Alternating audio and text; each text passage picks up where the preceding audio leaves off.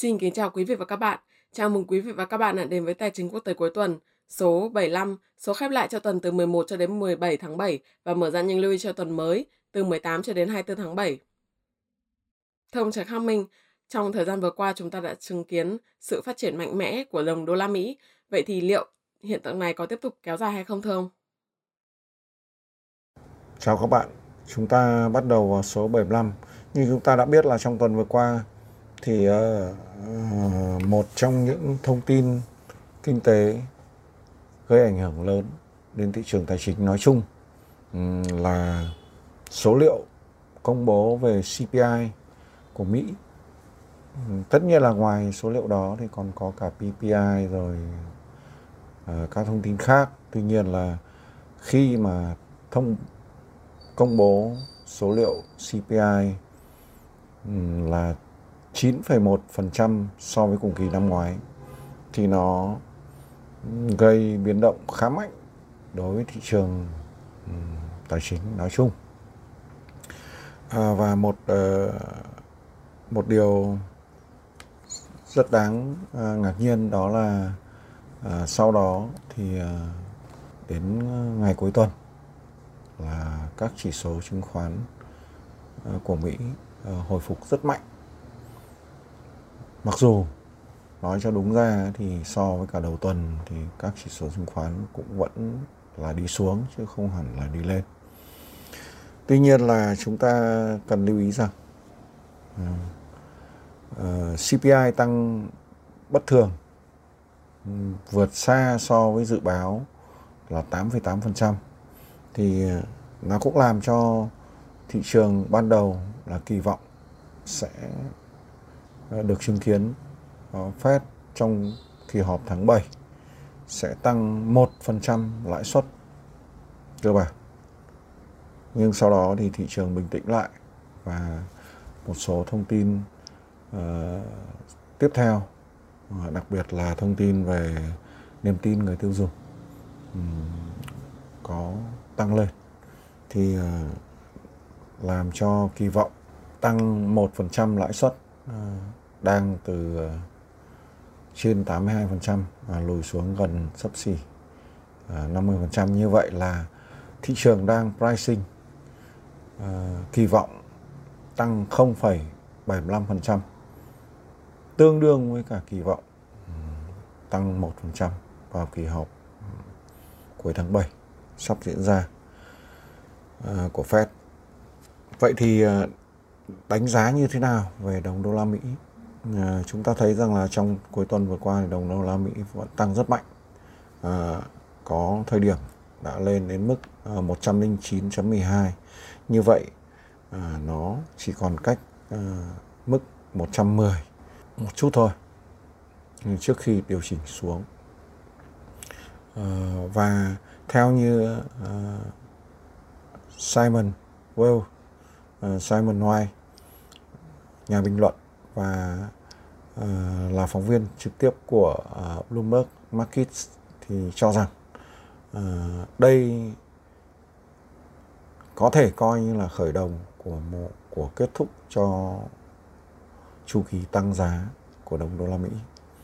À, với một à, phân tích rằng là kỳ vọng dài hạn của Fed cho đồng đồng đô đô la Mỹ à, hiện giờ à, bắt đầu giảm xuống khi mà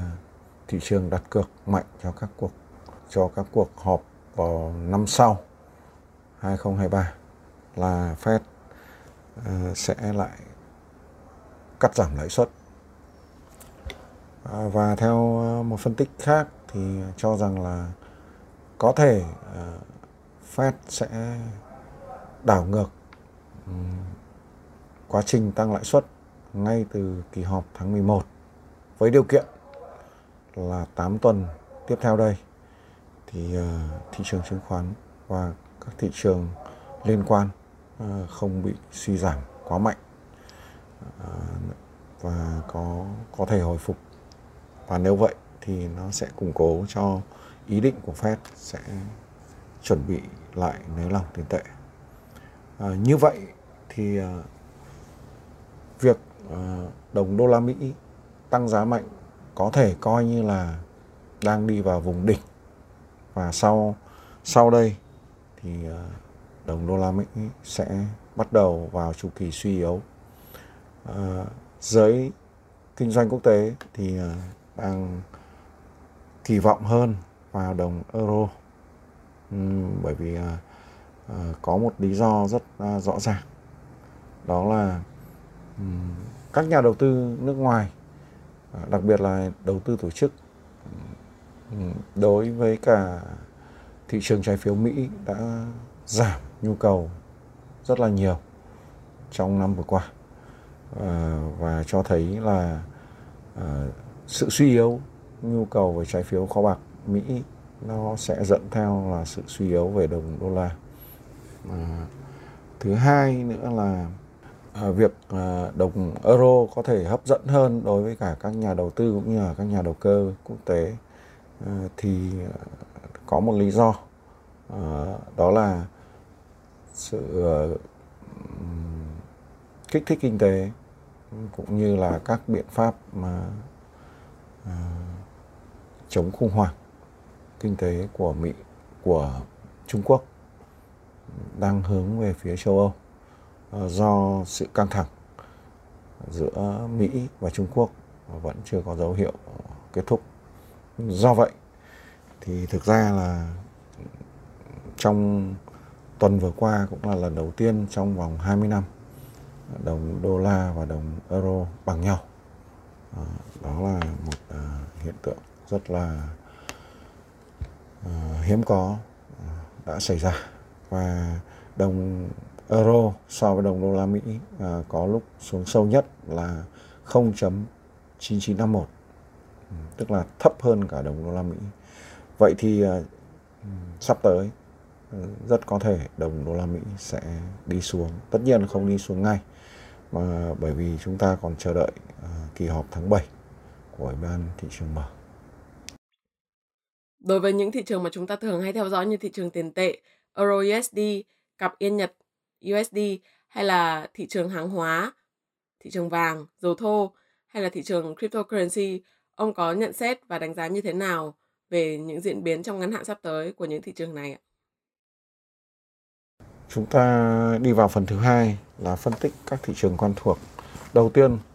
ờ, là phân tích ngắn hạn DXY hay còn gọi là chỉ số ờ, USD Index. Thì ờ, trong ngắn hạn nếu như DXY vẫn tiếp tục tích lũy ở trên mức 103.18 thì nó vẫn có khả năng uh, tăng trưởng lên khu vực 109.12 trên 110 thậm chí có thể nhỉnh hơn 110 một chút. Uh, đồng euro uh, so sánh với cả đồng đô la Mỹ hay còn gọi là cặp tiền euro đô la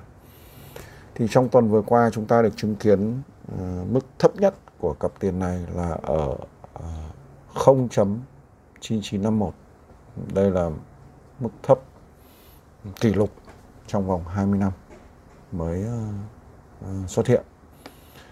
Uh, và trong ngắn hạn nếu cặp tiền này uh, tiếp tục tích lũy ở trên mức 0.9951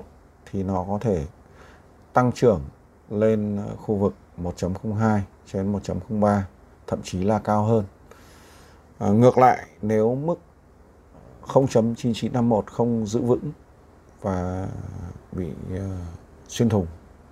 thì cặp tiền này có thể lùi về khu vực quanh mức à, 0.9900. Cặp tiền đô la Mỹ Yên Nhật chúng ta vẫn thấy rằng là đồng yên rất yếu trong vòng 1 phần tư thế kỷ. Và đây là yếu so với cả đồng đô la Mỹ và uh, có lẽ là sau biến cố uh, cựu thủ tướng ờ, uh, Shinzo Abe bị ám sát thì có thể chính sách siêu nới lỏng của BOJ sắp tới sẽ có thay đổi. Tôi dự kiến là có thể là tháng 9 và sớm nhất thì ờ, uh, BOJ sẽ có những động thái hawkish hơn để tránh cho việc đồng yên tiếp tục bị suy giảm quá mạnh. Trong ngắn hạn, nếu cặp tiền này vẫn tích lũy ở trên mức 137 thì cặp tiền này vẫn đang hướng về khu vực ờ, quanh mức 141.5. Đấy là trong ngắn hạn. XAU Ờ, vàng chỉ số. Thì chúng ta thấy rằng là ừ, trong tuần vừa qua cũng là một tuần ờ, rất là ảm đạm đối với giá vàng quốc tế. À, thậm chí à, có lúc là giá vàng đã xuyên thủng mức 1.700 đô la Mỹ một ounce. Đánh giá ngắn hạn ừ, nếu giá vàng vẫn tiếp tục điều chỉnh ở dưới mức 1.752 đô la Mỹ một ounce thì ờ, nó vẫn đang hướng về khu vực ờ, 1.687 cho đến 1.621 đô la Mỹ một ounce, thậm chí là thấp hơn. Ngược lại, nếu breakout lên trên mức 1.752 đô la Mỹ một ounce, nó có thể uh, hồi phục trở lại khu vực quanh 1.811 đô la Mỹ một ounce hoặc cao hơn một chút. Tuy nhiên, à, chúng ta lưu ý rằng là do tình huống lạm phát đình trệ à, hay còn gọi là stagflation à, đang lan rộng cho nên là nhu cầu về vàng à, thực ra là không lớn và do đó giá vàng vẫn có thể vẫn có xu hướng là suy giảm dầu thô chuẩn WTI thì ờ, chúng ta chứng kiến trong tuần vừa qua đã có lúc tưởng chừng như là dầu thô xuống rất mạnh à, tuy nhiên là rất may là trong hai phiên cuối tuần thì à, dầu thô có hồi phục và đóng cửa ở trên mức 95 đô la Mỹ một thùng. Tuy nhiên đánh giá ngắn hạn nếu mức 95.91 đô la Mỹ một thùng không được giữ vững, hay còn gọi là giá bị break out xuống dưới một lần nữa, thì rất có thể là giá dầu tiếp tục hướng xuống khu vực 88 cho đến 82 đô la Mỹ một thùng. Đây cũng là khu vực được coi là hỗ trợ khá mạnh của giá dầu trong ngắn hạn và theo lý thuyết sóng Elliott thì ờ, giá dầu cũng có thể về đến khu vực này rồi ờ, hồi phục theo một sóng khác ờ, và nếu giá dầu tiếp tục củng cố ở trên mức 95.91 đô la Mỹ một thùng thì nó có thể quay lại uh, retest lại khu vực quanh mức uh, 103.82 đô la Mỹ một thùng. Đó là dầu thô à, cuối cùng chúng ta đánh giá về thị trường tiền số, tiền mã hóa. Thì uh,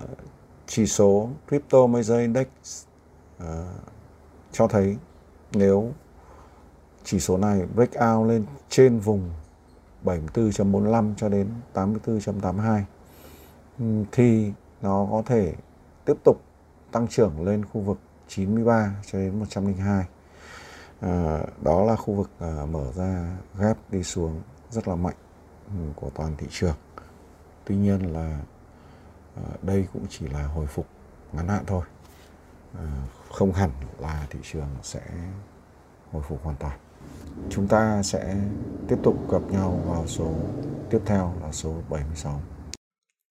Và ngày mai sẽ là một ngày khác. Vâng, xin cảm ơn ông Trần Khắc Minh đã chia sẻ những đánh giá cũng như những phân tích cùng các quý vị khán giả. Thưa quý vị và các bạn, trong tuần này ngoài những chỉ số công bố liên quan đến những thị trường trong khu vực châu Âu như là thị trường Anh, thị trường Đức, chúng ta còn cần lưu ý theo dõi về cuộc họp báo của ECB vào thứ năm tuần này.